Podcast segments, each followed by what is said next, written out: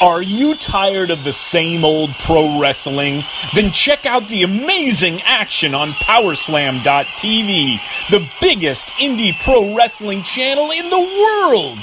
Get over 4,000 hours of the best pro wrestling events from over 110 of the biggest names in the industry from over 15 countries around the globe. Get your free trial today at Powerslam.tv. The following is brought to you by the Social Suplex Podcast Network.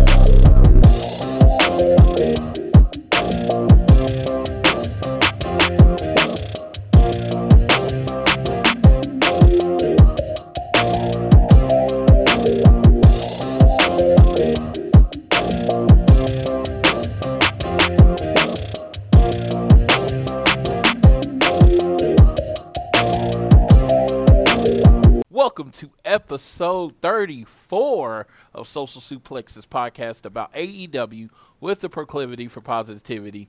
Welcome to All Things Elite. I am your host, Floyd Johnson, and with me today is the one, the only painmaker, Amy. I, Amy, oh, how you doing, Amy? I am doing fantastic, and I am probably the most giggly painmaker you will ever see, ever. yes, yes, uh, yes. Uh, honestly, we should start the show with that. I mean, what just happened? I mean, it just happened like within the hour, right? It's like Yeah. it hasn't even been an hour yet. Just like an hour ago. Okay, so I right now am currently recording this podcast in full painmaker cosplay. I have a scarf. I have a Jericho shirt that I have altered by cutting it off the sleeves and the collars and putting eyelets on there, and it looks super cool. But I also have a full face of Painmaker Jericho makeup. And I posted this on Twitter because I was super excited about it. And Jericho just retweeted it, like I want to say almost an hour ago.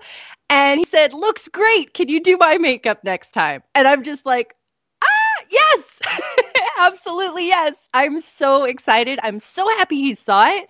But like, this is an awesome look. And for anybody out there who wants to do like a wrestling look for Halloween, the best thing about the Painmaker look is that for anybody who knows, it's like a secret handshake and it's really cool. But if anybody doesn't know, you just look like a deranged clown and you know, it works both ways. Yeah, um, his makeup was inspired by Clockwork Orange.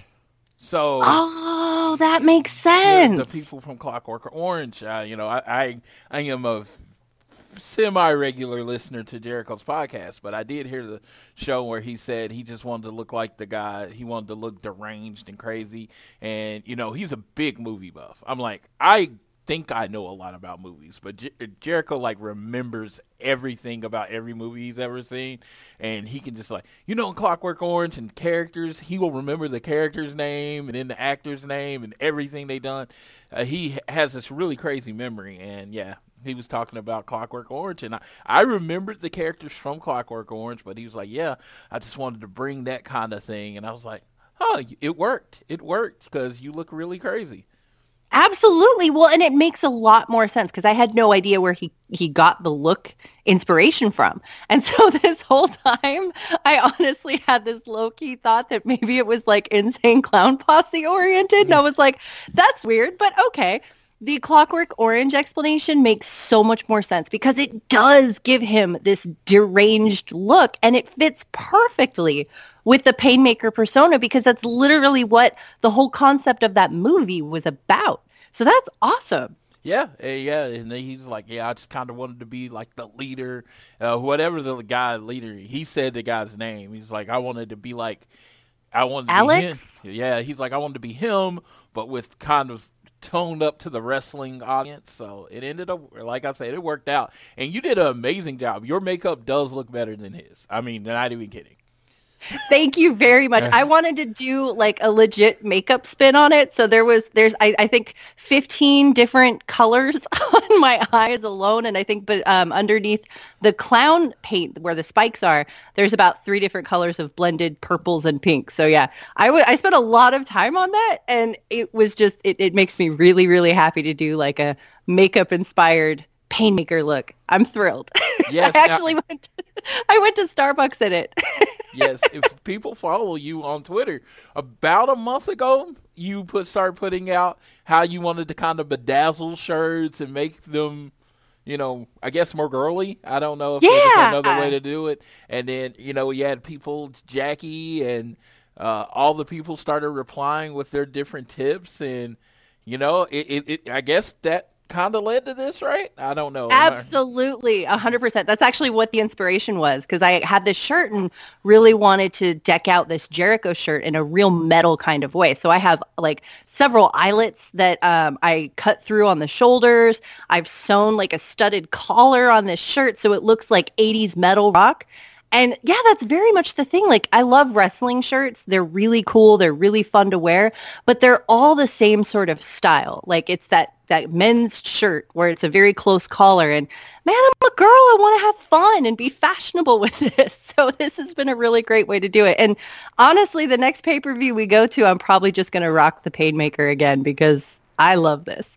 yeah, I mean, hey, it works. It it works. It definitely works. I saw it and I was like, so she she did it, and I was like, that was really cool. I Thank like- you very much. Yeah, and then I was like, like him retweeting it. It was like, oh, what did that actually happen? That's so cool. I feel like I just peaked on Twitter and that nothing is that we're going to be better than this moment right now. You know, you have those type of moments. It's like, yeah. With me, it's always a snappy comeback to someone saying stupid stuff, and then it's like, you know what? I'm just gonna end the conversation. I'm not replying anymore because I did as good as I can right now, so I'm good. Yep. That's top of the moment. It's over. well, we've got some great stuff to cover though too this week. And Jericho is obviously going to be a hot topic of our conversation. So man, let's hit rolling on this. Yes, start the show by reminding you uh, that this episode, as in each episode of All Things Elite, is brought to you by Power Slam TV. Power Slam TV, where you can get access to over 4,000 hours of content from over 110 of your favorite wrestling brands from countries all around the globe, right onto your laptop and mobile device. If you use the code Social Suplex, you get the first month free the big news of the week, and I'm pretty sure this is the last week this is going to be the big news. You go ahead and tell them about it, Amy.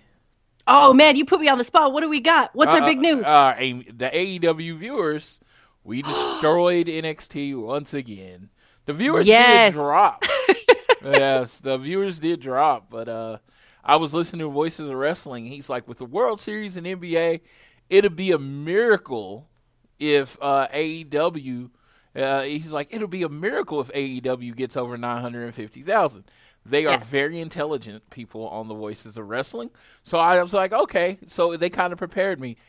AEW nine hundred and sixty three thousand. So apparently a miracle happened this weekend because uh, I think we're getting towards our. I think we're getting towards our floor yes, because this absolutely. is probably the smallest percentage we've lost. So I think it's gonna r- settle around nine hundred thousand and above is going to be the fan base week to week, and I think TNT, uh, as in listening to Dave, the number's always been five hundred thousand. So if they can settle around an average of nine hundred thousand and that be it going forward, like that's the bottom, I think they'd be very happy with that.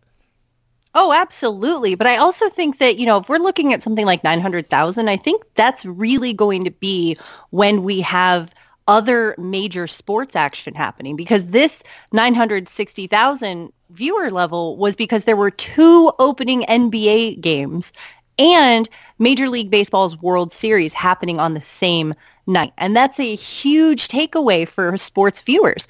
But on the other hand, what we've also seen is 1.4, 1.2, 1.8 million viewers, even when we had, you know, the playoffs for baseball or we had um, sort of other NBA games. But when we're heading into the NBA season, I think that's definitely going to be something that takes away. I know some people mentioned on Twitter that they were watching AEW and the NBA game at the same time. So I think when we don't have those other sort of um, stipulations pulling away from it, I think we're going to be looking at over a million viewers each week. And I think that's a really excellent ballpark for them to be looking at. And I swear, man, the TNT executives who greenlit AEW have to be getting a bonus right now because this is the most talked about thing on their station.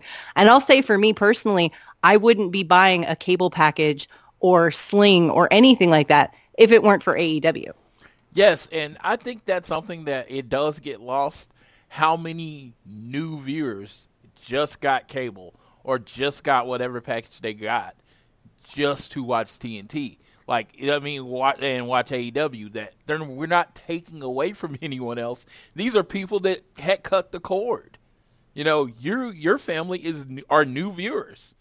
There Yes, was no stat. 100%. There was no stat for you six months ago because you weren't No. you weren't watching cable, and it's like now it's like you are watching cable. So it's like, well, where are these people coming from? It's they're coming from nowhere because I have always said, and this is just from being in different Facebook groups, being on Twitter, a large number of wrestling fans have cut the cord. A large number. And I think it's not a number enough people are paying attention to. You know, generally they find other ways to watch WWE or AEW or whatever. Like, I'd say AEW, 963,000 people were able to be counted watching. I'd probably say close to two and a half or three million were actually watching. Yeah, and you know, I think there's also a market there that's very significant of lapsed fans. And I know that people talk about that a lot, but I think that's that's a very big reality. I mean, speaking just for me personally, I was a lapsed fan for 17 years before New Japan brought me in and now of course with AEW, but there's a lot of people who've just kind of turned away from wrestling in and of itself because they've lost interest or life has taken over or you know, maybe they don't want to devote five to seven hours a week watching wrestling. So, you know, those people who are tuning in maybe out of curiosity, maybe because they're seeing ads for All Elite Wrestling playing, you know, ahead of the Joker or playing during their NBA games, those people are going, huh, is Jericho on my screen? What's up with that? And going to check it out and absolutely loving it. So I think that that market too certainly can't be understated. Yeah, I, I, definitely. It's just you. I don't think at any point the amount of people, the amount of people that we get that they have a number for, that's watching is the, the, amount of people that are watching. Like I said, I was tweeting and all those things, and it was the AEW dominated Twitter. You know, and I know not everybody on Twitter correlates to viewers or whatever, but it dominated Twitter on a night where the World Series and the NBA was going on. It dominated Twitter to the point that I posted a tweet, and I don't know if you saw this. AEW Dynamite was trending. Co- and it was trending because people were so excited about what they were seeing that they were leaving the N out of Dynamite. Right, like there were typos. So you had Yes. AEW Dynamite trending number one in the US for a long time. Yes. You had it trending worldwide. It was floating between number three and number six. And then you also had a misspelling of it also trending on Twitter. Yes, so that That's means wild. a large number amount of people will were doing this. I even did it once. Like on all my tweets, I counted. I was like, I did it once, and I was like, because you know when you start typing in hashtag AEW, it starts filling it in, and it filled in dynamite for me. So you had to manually Yes, put in Dynamite. Yeah, dynamite. It was it was crazy. It was another good night. But we're today we're gonna. I guess we're gonna start with what? Uh, what did we say? What does the rundown? We've say? got AEW Dark. And so this is the thing that is so exciting and really revitalizing fans is that you've got these two nights back to back of thrilling action-packed wrestling. And before we get into AEW Dark and its rundown, I really really want to express a heartfelt appreciation to every fan out there who attends an AEW Dynamite show and gets to see these really great AEW Dark matches because on Twitter we see so many people talking about who was in the match or that the match was really great or that it was absolute fire, but none of you are spoiling the matches. And I just want to say keep that up because it is so awesome to feel that energy and get hyped for a show that we get to see on Tuesdays that you've already seen, but it still gets to be a surprise for us. So that's awesome. Shout out to all of you guys. You are all the real MVPs because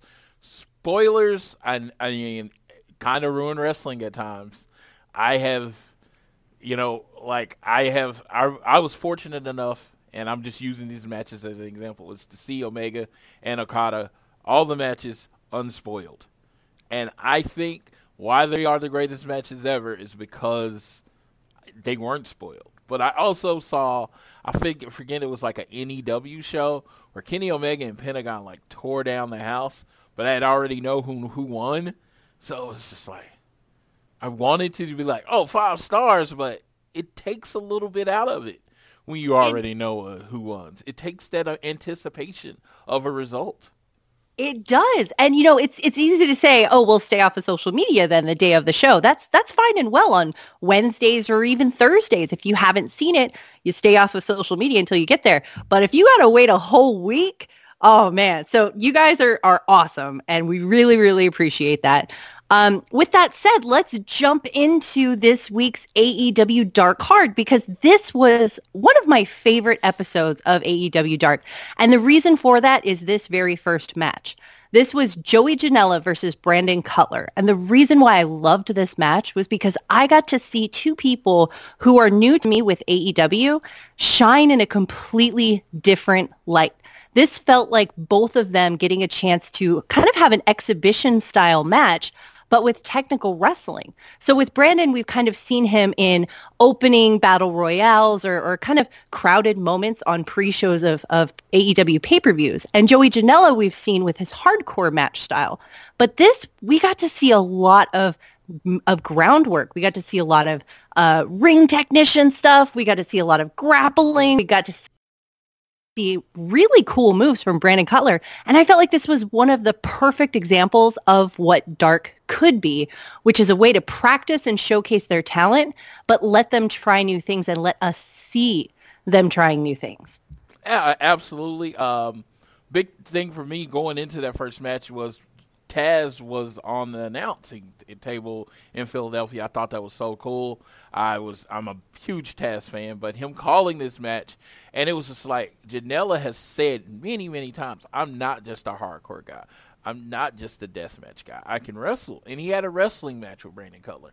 I have a friend that really hates Brandon Cutler for some reason, like just doesn't think Brandon Cutler is very good. And I'm like, I've watched Brandon Cutler like four or five times. I'm like, he's not offensive. I mean, I wouldn't push him as the world champion, but he's fun to take losses. I don't know. Am I? I don't know. Did you see anything different from Mr. Cutler? I like I like him as a person so much that I think my Brandon Cutler love glasses gets in the way, and I like, love Brandon Cutler, so I don't see maybe obvious mistakes. I think his story is so amazing that I'm like all about Brandon Cutler. I just want him to do as well as possible. Well, I have a well-known Brandon Cutler bias.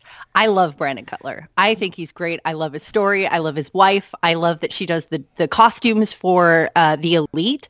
But in this match, I saw the Brandon Cutler that deserved to be signed to a contract with All Elite Wrestling. That's what I saw in this match. In the other matches I've seen, a guy who can lose matches and can play like the role of a jobber. And I don't mean that in a bad way at all. I'm just saying that to highlight the difference of what I saw in this match, which was I saw flying aerial moves from him. I saw a lot of fast-paced athleticism from him. Not to the point of like Joey Janela or anything else like that, but I saw him hang with Joey Janela. I didn't feel like Joey Janela was just wrestling Brandon so he could win. I felt like both of them were wrestling to show what they could do, and I feel like they both pulled that off spectacularly. Yes, uh, I thought this was a well, you know, well worked match. I mean, and it, you know, it wasn't too long, which was great. Joey Janela was the dominant person in the match, which is what Brandon Cutler's going to be. But I, I don't know if you you grew up with wrestling when I did. Enhancement talent was kind of the heart and soul of wrestling. You know, you needed someone. Wrestling only works if if you look good. If you don't have someone to make you look good, wrestling doesn't work. I feel like this is a great segue for the next match. Yeah, it's like yeah, it's like just it, it just and, and you know what? It honestly there is a point there. And Joey Janela Yeah. looked really good because Brandon Cutler was in the right spots. He took the spots. He even did a callback to him slipping on the ropes in the match against MJF, and he slipped on the ropes in the match against Joey Janela, but then hit the move. And I'm just like, dude, who would think of that? That just doesn't happen. You know, you know, a, a, a enhancement guy giving, you know, doing callbacks from his previous matches is like, well, his biggest mistake is always when he goes for his high flying moves. You know, that works because that's what happens in, you know, wrestling matches or fights or whatever. I don't know. But yes, that is a perfect segue. yes, because when you have a talented wrestler that you're trying to get over, and you don't have someone that has the ability to make them look good, they both look bad. Right. And the thing is with wrestling is that it takes two to tango. And in this next match, we had Nyla Rose and Leva Bates. Both of them are great performers. Um, Nyla Rose, I have loved seeing her improvement since Double or Nothing up until now. She is incredible in the ring. She's got a lot of power. She's got a lot of skill. She's got a ton of charisma. She plays her role perfectly. And on the other hand, we also have Leva Bates, who character-wise and charisma-wise, she nails everything on the head every single time. She's a great character worker. That said, I there's a clear difference in who is maybe going to practice before every show by doing things like maybe running the ropes a lot. You know those those simple foundation moves that maybe aren't as fun and thrilling to practice but are re- really important to build the foundation of what you're doing because Leva's moves themselves aren't bad. They're great. She's a great wrestler.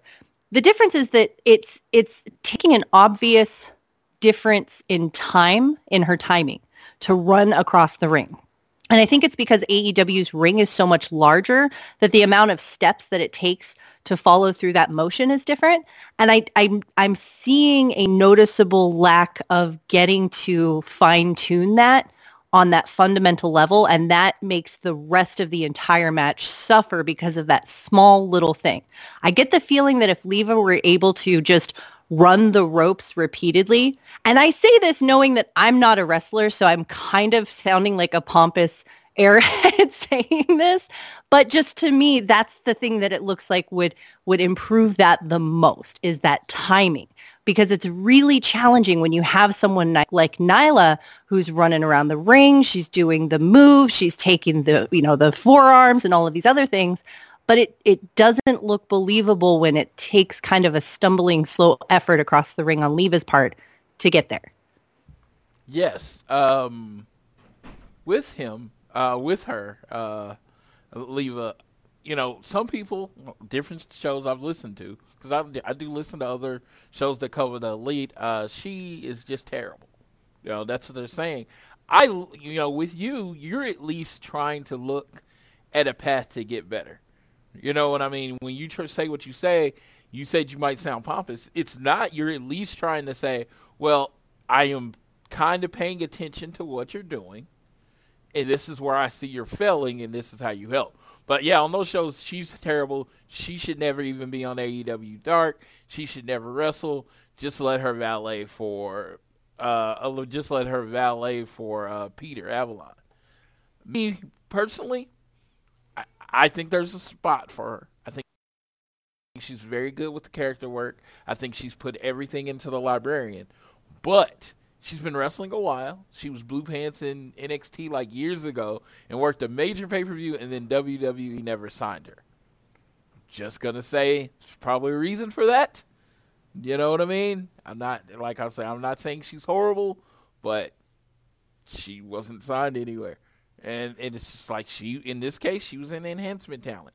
And exactly to our point, Nyla Rose didn't look good in this match because Leva couldn't help her look good at this point. I don't know if they didn't train together, they didn't work, it, they didn't practice the match, but it just looked clunky. And and you know Nyla won, and her power bomb looks amazing, but she has a pretty much a hitch in every one of her power bombs. She never gets the person up the first time. So it's just like she didn't look like we wanted her to look like Braun Strowman and to use the WWE. You know, like when Braun Strowman come out, he just come out dominate the person in less than a minute, and that's kind of what I wanted her to look like, and she didn't. And that's it. I mean, to a person, me, I'm like, oh, win for Nyla Rose. It gets her back on the. It gets her back on the path to getting a title shot eventually uh, later on. But to someone that's watching that's not familiar, or if let's say one of us you know, sent like we sent our uh, friend the YouTube, which is that's really cool because for people not cable, you can just send them a YouTube link and say, "Hey, here's a little bit of AEW." Uh, she probably looked like the people would come out and say, "Well, Nyla's not good either."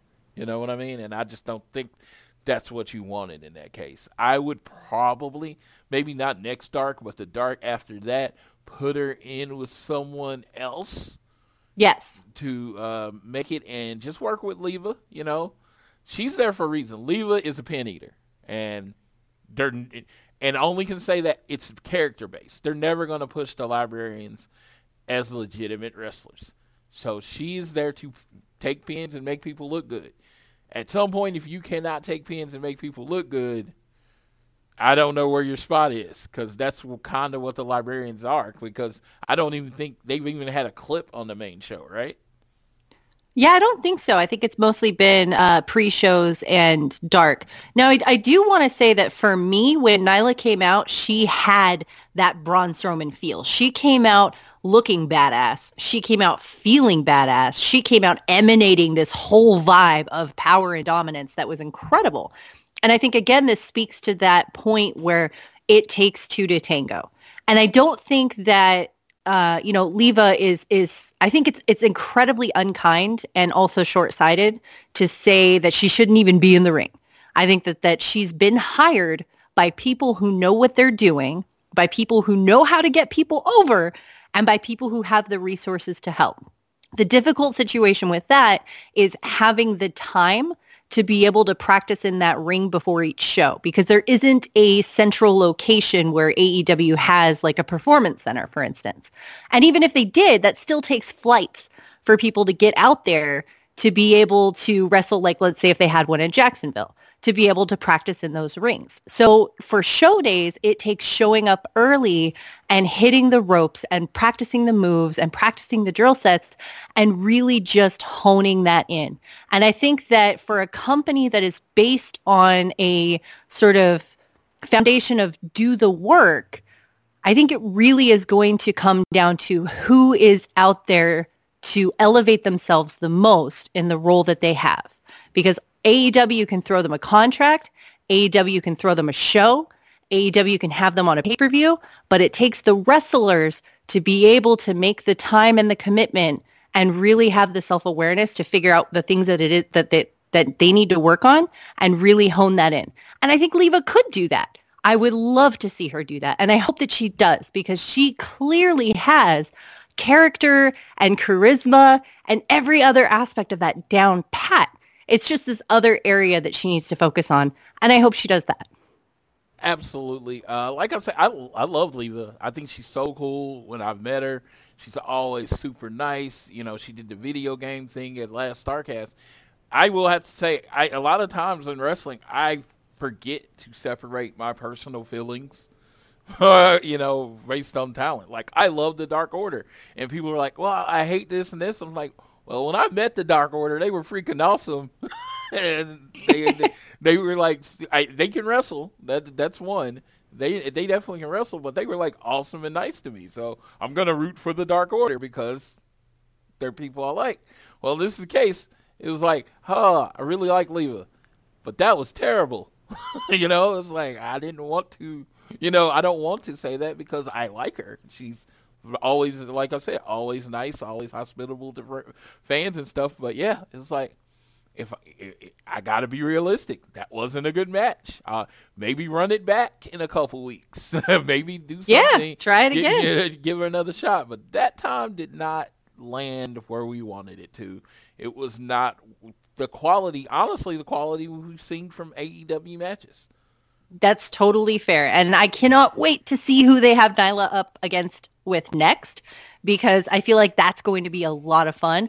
And same thing with Leva. You know, I'm excited to see her grow. And that's the great thing about this company is that there's always room for growth and it's going to be really great to see that pay off when we do see improvement there. But one match we didn't need to worry about any of this with was the last match of AEW Dark. And that was the Young Bucks with Cody, with Dustin Rhodes, with Brandi and MJF seconding versus Private Party and Strong Hearts being CIMA and T-Hawk. Now, the first thing that I want to say about this is that the second Cody's entrance hits and you get the lights out and you get the green lights and you get him rising up on the platform and then his song hits and you get pyro suddenly this feels like a pay-per-view and i'm just like in it so that's amazing and then on the other hand we also have strong hearts teaming up with Private Party, which to me was insane. Now, I know people aren't as familiar with Strong Hearts yet, and that's totally fine. But every single time they come out into the ring, it's going to be just a balls to the wall thrill fest. And T-Hawk, the guy that CIMA was teaming up against with, that dude has like murder chops. Like people think Walter has murder chops.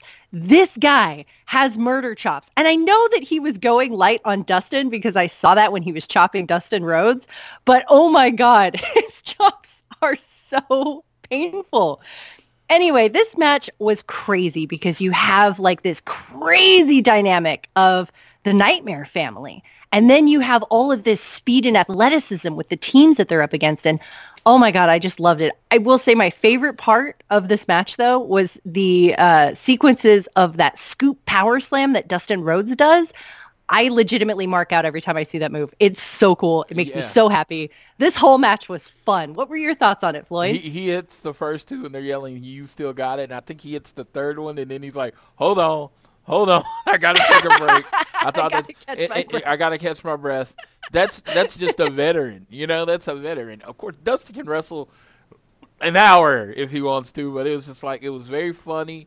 You know, Dark is more of a light, lighter episode, which is cool. And then he hits the uh, next power slam, and you know, uh, it was great. It, it was like I I don't like multi-man matches. I've been very clear with that. AEW and uh, AEW and to a lesser extent New Japan has found a way for four on four matches to work for me, where I'm entertained and this one was just a sprint. It was just like everybody get your shit in, everybody jump over everything. Private Party looked amazing. Dustin was kind of the star of the match. If you were looking at the match, Dustin was the star. He gets the pinfall, and it's like it was great. It was fun. Nobody got buried. It was just a good. It, it was just a feel good match. It's just the way. Sometimes the way wrestling is supposed to make you feel.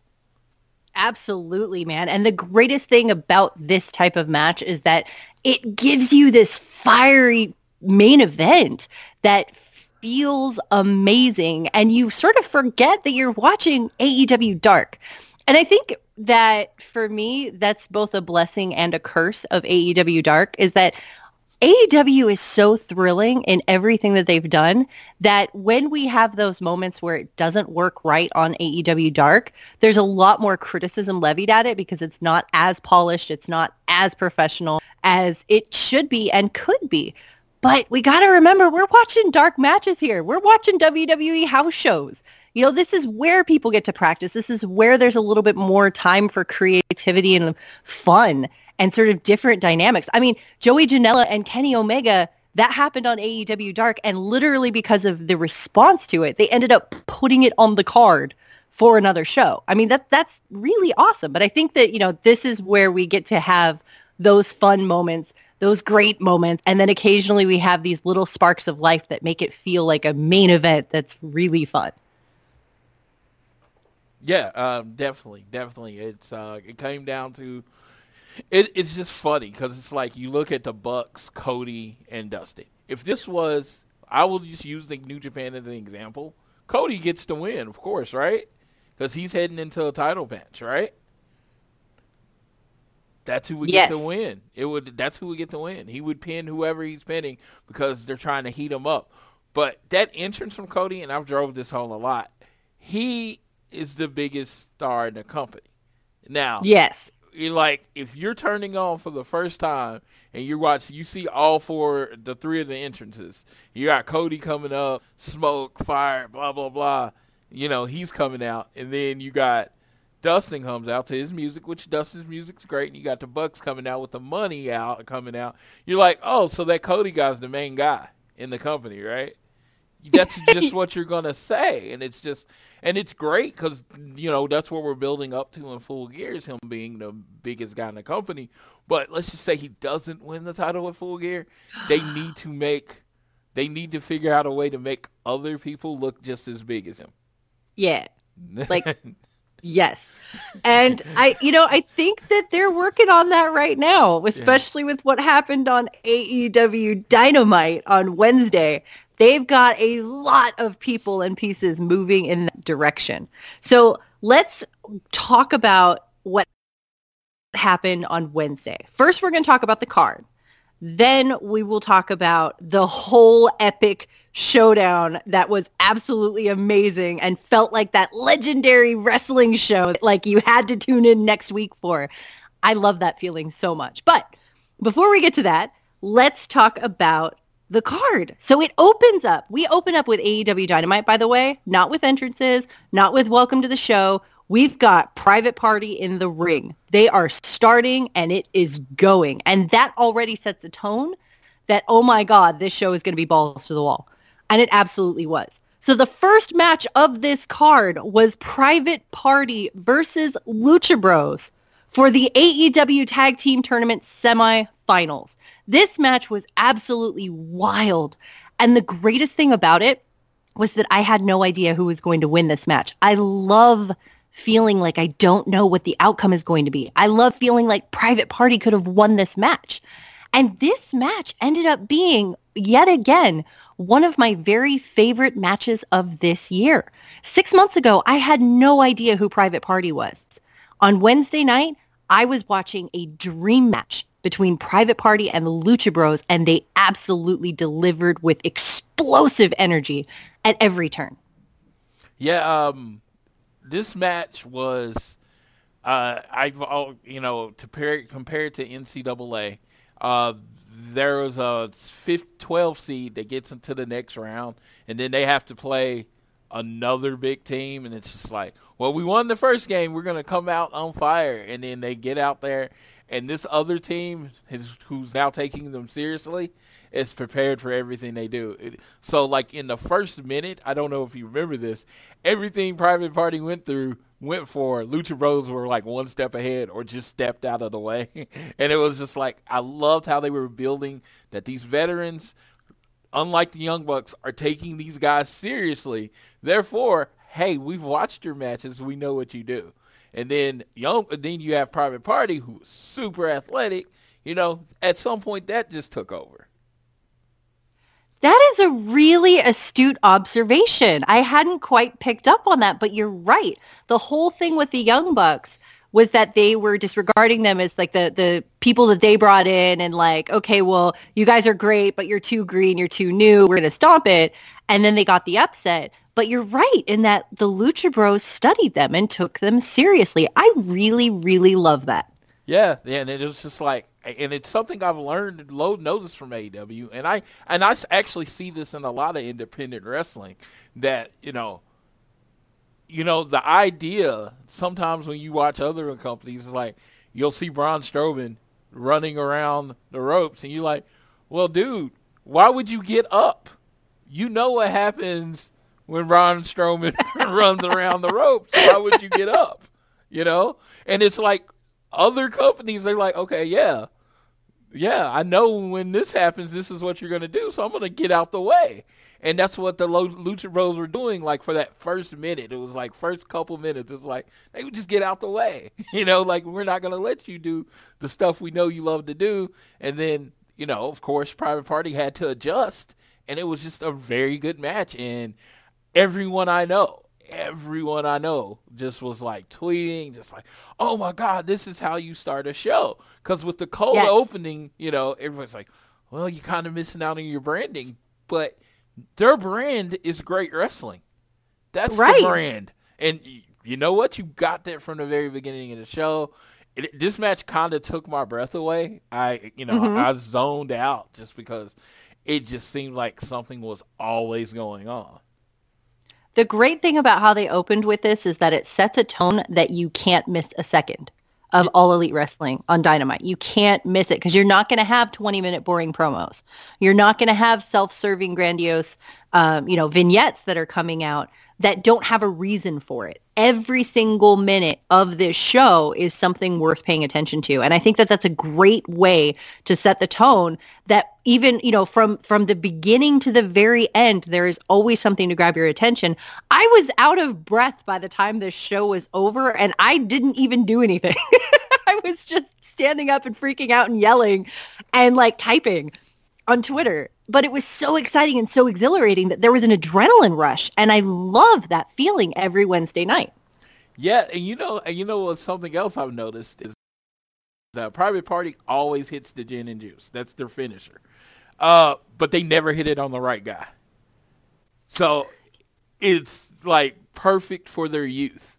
You know what I mean? Yes. Like it's like Penta was the main. Uh, Penta was the legal man, but they hit it on Rey Fenix and, and the ref and the ref and you know Isiah Kassidy we were all like looking at each other. He's not the legal man, and it's like that little hesitation within the next couple minutes, uh, within like the next two minutes, Lucha Bros had won. They hit their finisher, but they hit it on the wrong guy. Oh, you can't hit it on the wrong guy. Absolutely. Well, that was a fast-paced action yes, match. yes, or it was. action-packed match.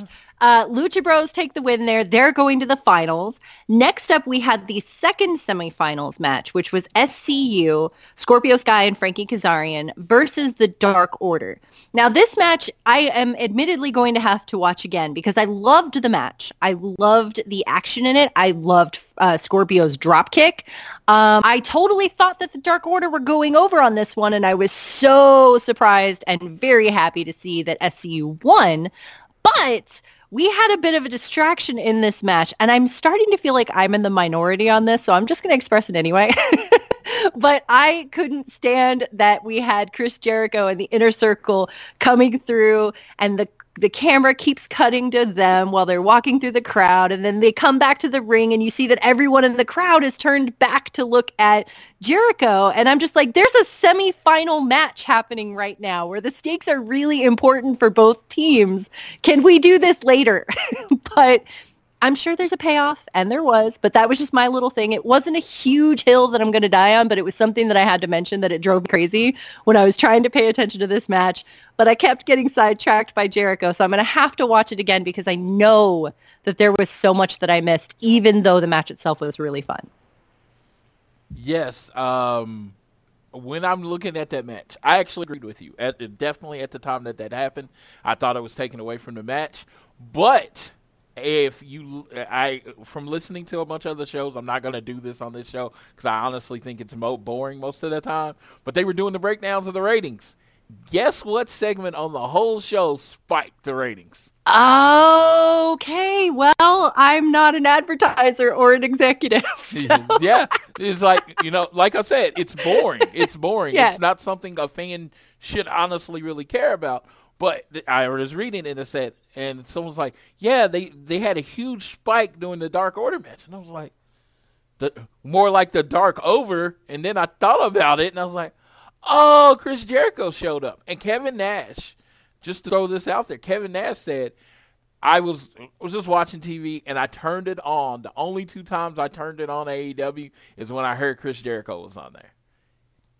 Think about how many people are Okay, like well, there you go. That's that's a huge impact. Yes, that's a huge impact. Uh, but yeah, it's like Dark Order's over. So now, like people in the arena might not have been paying attention to it, but all those people that they got to turn on the channel for that segment because Chris Jericho was on there got to see the Dark Order. Maybe we get some new Dark Order fans. Maybe we get some new SCU fans out of it. Well, there we go. Chris Jericho, man, he's a freaking draw. he is abs- he he is absolutely a draw. I mean, Tony Khan was very he's been very clear that uh, they he loves the elite, but the most important piece in him signing Yeah. the reason he could start the company, the reason he could sell the company was signing Chris Jericho. He was around Yeah. during the Attitude Era. He was, you know, he was around, you know, when the war started. He was there for the Attitude Era. He's he's a lot of people, the Laps fans. He's a lot of their connection to wrestling. Yeah, absolutely. And you can't understate that because there are people who um, don't even follow the elite or New Japan or whatever. I mean, it's hard for us to realize how much of a niche that is when we all exist in our bubbles of fans that all get to talk about how exciting each show is or whatever. But there's a lot of people people in the world who know of wrestling and think it's John Cena or think it's Jericho or think it's Stone Cold and The Rock still. And that was 20 years ago. So having Chris Jericho be the thing that people see, that is not something where, oh, this dude's almost 50 years old. Why is he still in the ring? He's still in the ring because A, incredibly talented. B, that dude could get a rock over. And C, he is drawing in millions of people who wouldn't otherwise be watching because his name is attached to it. Yes, and uh, when it comes when it comes down to it, he's like yelling and he says, "Come on, Dark Order." You know, he's like, Yeah. that's a rub, man, because everybody's like, "Oh, well, if Chris Jericho's rooting for the Dark Order, should we be paying attention to them?" It's just one Right. of it's just one of those things. So yeah, um, but uh, yeah, uh, we're watching this match and uh, let's see who uh, you know SCU won with the SCU later, which Yes. it's I didn't know that was their finisher because I always the best Meltzer ever is what I always associated with their finisher, but it's like the Gordy special into a knee, and it's it's interesting. It's an interesting finisher to me. It's kind of a weak finisher, but hey, you can get anything over in these days. The Dark Order takes their first loss, which you know broke my heart because I did a bracket with my friends and I picked the Dark Order to be in the finals. I'm sorry, Floyd, but hell yeah, the Dark Order lost. yes, yes. Old, old Stu Grayson, he did this. He jumped over the post, and I think if you're watching the show, it's the left far corner, and he just like jumped over it. I think a lot of people. I, I did see a lot of people come out with some respect for how they work. Yes. They didn't like the Absolutely. spooky lights off, all that kind of stuff, but they work really, really well. And if you just pay attention to the wrestling, they're really, really good. And then I found out uh, Evil Uno is like 254 pounds. I would have guessed more. I would have guessed more. Dang. Yeah, yeah, but yeah, I, I remember meeting them. He's significantly. I just thought about it. I was like, oh yeah, he is quite a bit smaller than I am. Because I'm fat. You know, I have no problem saying that. It's not derogatory to me. I don't care. So uh, yeah, but yeah, he's quite a bit smaller than me. So I was like, yeah, he is about 254. That was just Well- a fun fact that I found out today. Fans were certainly dazzled by the Dark Order because there was a lot more people talking about them and rooting for them on Twitter than I've ever seen before. So that was awesome. It was great that SCU won though because now we have a tag team tournament finals featuring the Lucha Bros and SCU, which is going to be lightning in a bottle. It's going to be absolutely insane and amazing.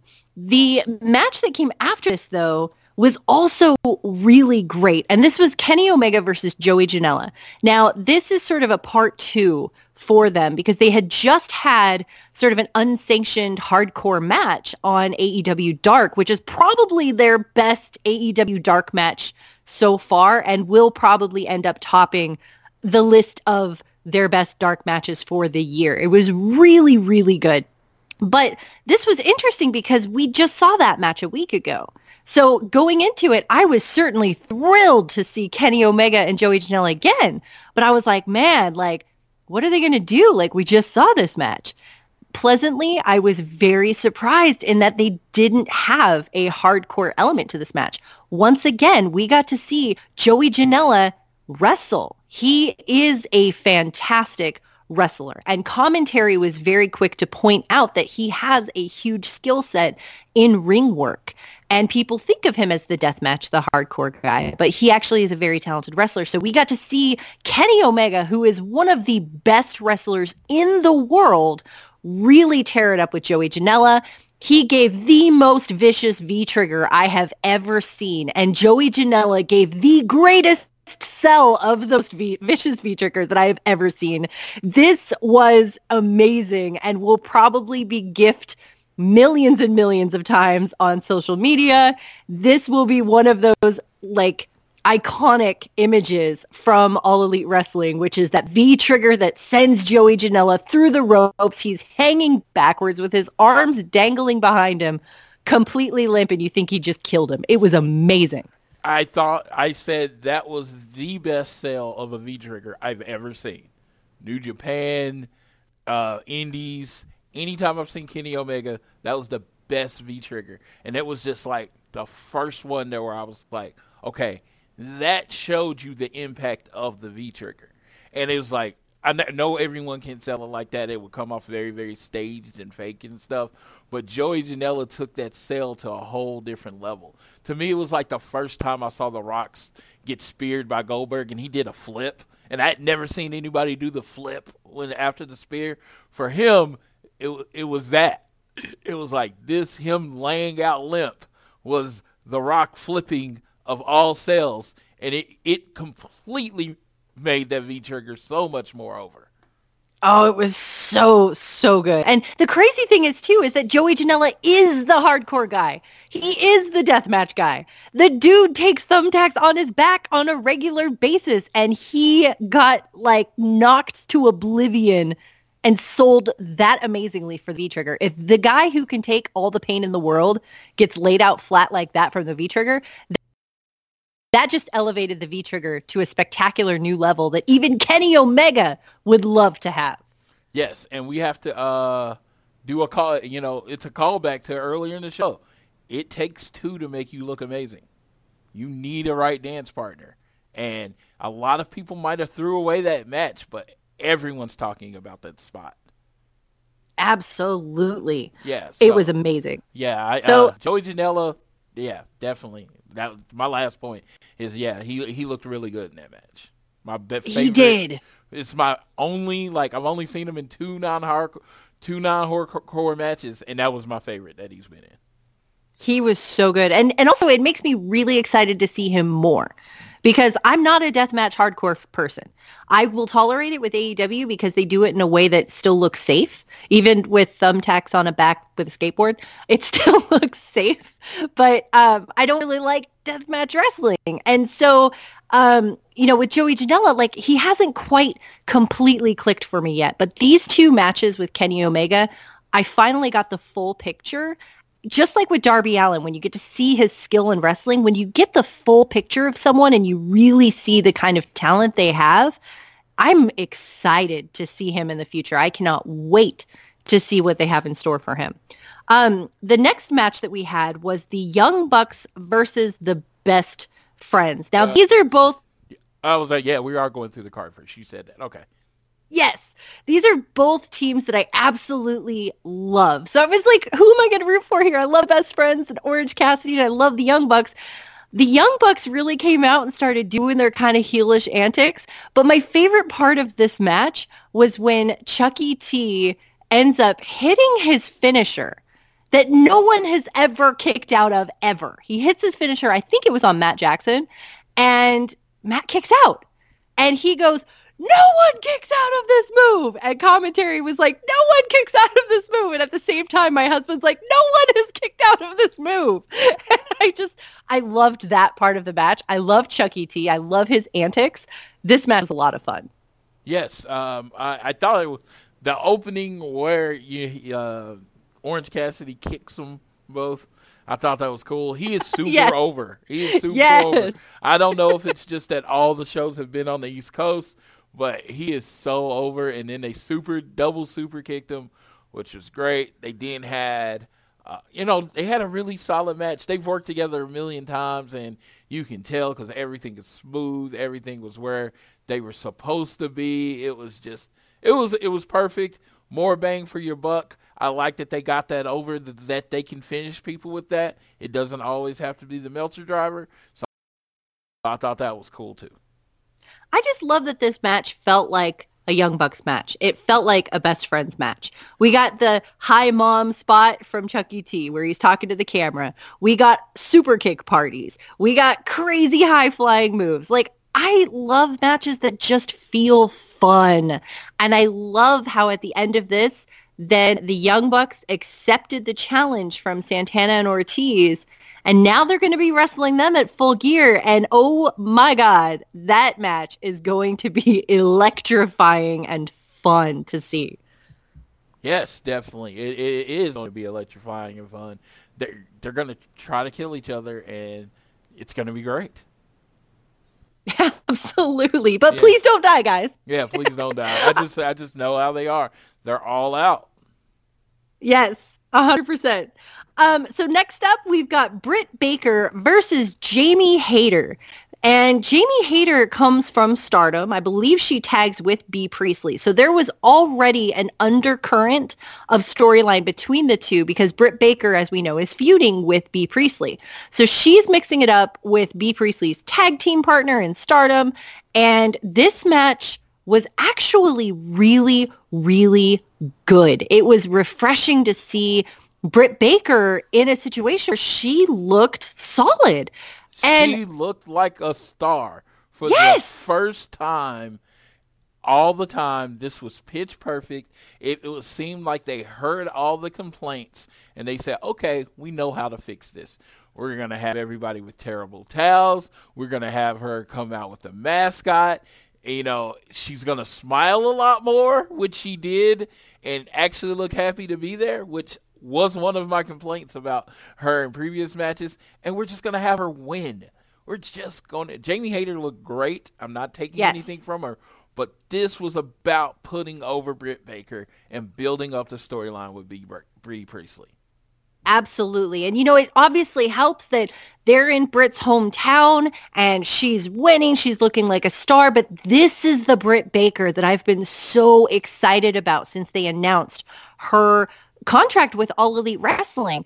And I, again, this kind of goes back to that sort of improvement, right? Like if you see stuff that is, is coming at you as far as reactions go, you can always sort of disregard the ridiculously toxic people or the people who aren't going to like anything you do no matter what. But if there's a groundswell of the same type of feedback, if you take that feedback and you hone it into something that improves in those directions, that can elevate you so much. And it was fantastic to see that Britt Baker did exactly that. And now I cannot wait to see her next match because this is the Britt Baker that could be the front of the women's division of All Elite Wrestling. This is the Britt Baker that could be in a position for the world title. This is the Britt Baker that we want to see, and this is the Britt Baker that I absolutely believe in. Yes, and I I mean I'm not gonna question their booking because I I know they look long term, but I would have loved Rick Baker to put pick up a couple match wins on Dark match, and then have the match here. Because, good lord, I wouldn't have known who to root for. You know, she Yeah. came out and like I said, it was just like there was the the it factor was all over, and I know she was at home, so they probably had a lot more to do with it. But it was just like, oh, you look approachable. You look like a star. You look, Yes. you looked. She looked great.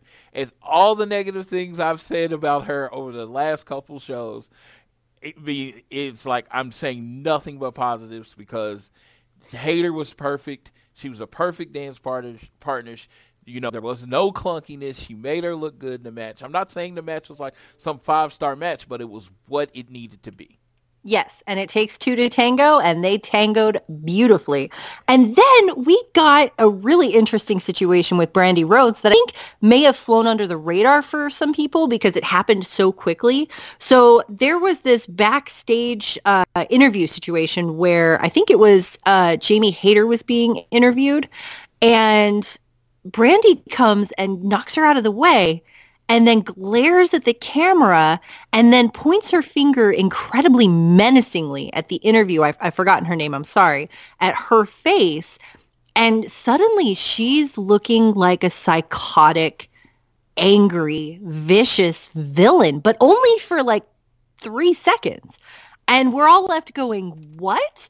And then she posts on Twitter, don't touch me and everything goes red on her profile. And like, I don't know what the hell is going on with Brandi Rhodes, but I am so excited to find out because she is a queen when it comes to charisma and acting. And if this girl is a full psychotic villain, sign me up because I am here for this. Yes, and I feel like I, uh, she posted this on Twitter. I've decided to take a break from accompanying my husband to the ring side. My inability to focus has been noticeable. I will not allow my my distraction to affect the biggest night of his career. At some point, have to stop dreaming and start doing. I have to wake up.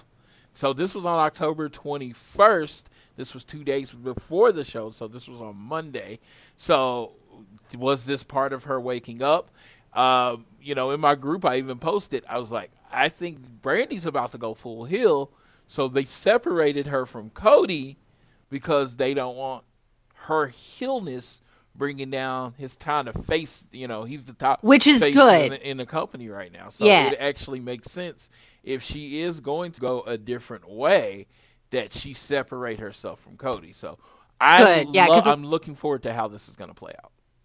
Absolutely. The last thing I want to see is Cody Rhodes being a vicious heel and or not Cody Rhodes, but Brandi and then Cody also being the top guy of the co- like that's confusing and I also don't want Cody to turn heel right now. so like I, I I love the dynamics that they have. I love the acting and the talent that Brandi has and I'm really excited to see what they do with this and I'm really glad that they're separating it because Cody coming out on his own. I noticed by the way during AEW Dark that he came out solo. Yeah. So that was interesting too. So just separating that adds some some sort of undercurrent of intrigue. Love that. Um, I was just gonna say from fight again. This is them addressing uh, a situation, fight for the fallen and Fyter Fest. She was kind of playing a heel to Cody's face, and everybody said it was confusing. They made her go full face, and then they separated her and let her go back heel again to get rid of the confusion. there we go. Boom and done. Uh, so last match, main event of this show, we've got Jon Moxley versus Pac. And this match, oh my God, like, oh my God, it was so good. It was to me one of the things that like when I was watching New Japan and I was watching the G1 and Jon Moxley and Ishii, they're both just stiff kicking and hitting and punching and making each other fly through the ring, but like really aggressive and really hard, but in a complete top star way. That was this match, but in AEW. This was the coolest strong style match that I've seen. These guys are at the top of their game. They are both equals in the ring. And this match was so good. I wanted it to last forever. Unfortunately, it didn't, but I'm really glad that it came out the way that it did. Floyd, what were your thoughts in this match and how it ended? Our first TV time remaining match, which was it wasn't like 15 or 20 minutes. It was seriously like 12. It was like, hey, you got until nine or whatever, or nine or 10 or whatever time it is in your area to finish this match. They went really aggressive against each other, hit a lot of their big moves. I thought it was a really good match, and then it ends in a draw, which was perfect. Uh, a draw protects both of them, but uh, big fans still got a taste of the match. Uh, wins and losses matter. Uh, they have it is a part of their canning that draws can happen, and the time limit has been set up perfectly from the beginning that this is a result that can happen.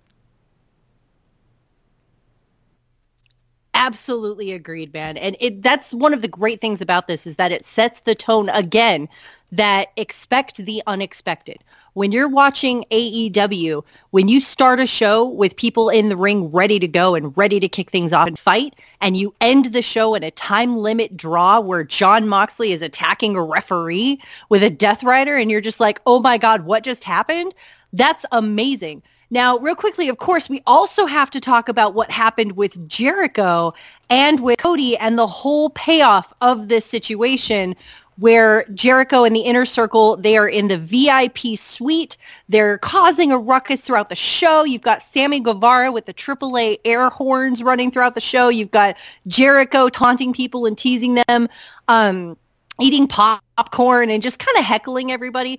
Cody Rhodes comes out. He's supposed to be giving a big announcement. This is something he talked about on Twitter where he said that he has something really important to say about the future of his career. Sometimes the most important things aren't the easiest to say. This has Twitter in an uproar of, oh my God, what's he going to say? He comes out. Jericho interrupts him. Cody Rhodes is like, all right, I'm going to go up there they have a back and forth. Suddenly we have a new sort of faction, new stable announced where you've got Dustin Rhodes coming out, you've got MJF coming out, and then you've got Diamond Dallas Page coming out in what's called the posse. Now they go up and they start trying to get to Jericho.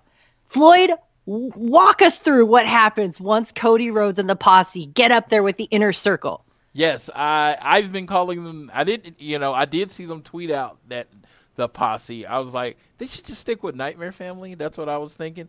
So, uh, um, but yeah, I thought it was uh one of those moments NWO versus WCW moments from late '90s. I thought it was pitch perfect. You know, you got four guys, I got four guys. You know the the wild card, Jake Hager's out that way, so we can go. You got four guys we got four guys, and it was a nice brawl. They got to the, you know, they got to the Dippin' Dots container, and it was just, it was, it was a good, it was a good brawl. It was a good brawl. It set up the warfare. It set up the four on four. Now, I even said, I, I told, I told Tiffany, I was like, it's almost like next week has to be that four on four match as the main event. Oh, that would be great. Yeah, because next week is effective. Is it? It's not. I mean, no, no. We got two more shows. It's like sixth is the go home show. So yeah, yeah. N- next week, whatever they do, it'll have to be the thirtieth or the sixth. You know, because you got to give us that taste of Cody versus Jericho, and you know, you got to give us that taste. You know, you know, something to get you know people buying tickets and getting ready for the ninth. So I think it has to. I think it has to be this week, but they haven't really announced a lot of matches for this week, so we'll see what's going on. But I did think it was pitch perfect. I know a lot of people either turned it on this or kept it on this because of this fight breaking out. Absolutely. And also in a very subtle undertone, we had Cody Rhodes take MJF's scarf, wrap it around his wrist, and use it to punch through the glass to open the door of the luxury suite to get to Jericho.